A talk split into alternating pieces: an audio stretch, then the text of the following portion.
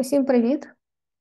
Вчора ми відсвяткували великий день, День Незалежності нашої країни, нашої України, і напевно, як ніхто у світі, ми зараз е, добре розуміємо ціну свободи, ціну незалежності, ціну того, щоб залишатися вільною людиною на своїй землі.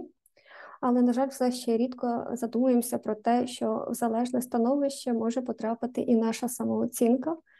І це трапляється, коли ми починаємо очікувати схвалення від кожного зустрічного, поступово відмовляючись від себе і перестаючи називати речі своїми іменами.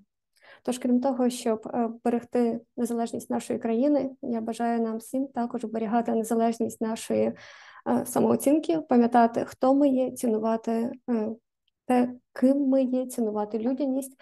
І говорити на біле біле, а на чорне чорне, називати насилля насиллям і називати речі своїми іменами, адже це і є основа здорової самооцінки.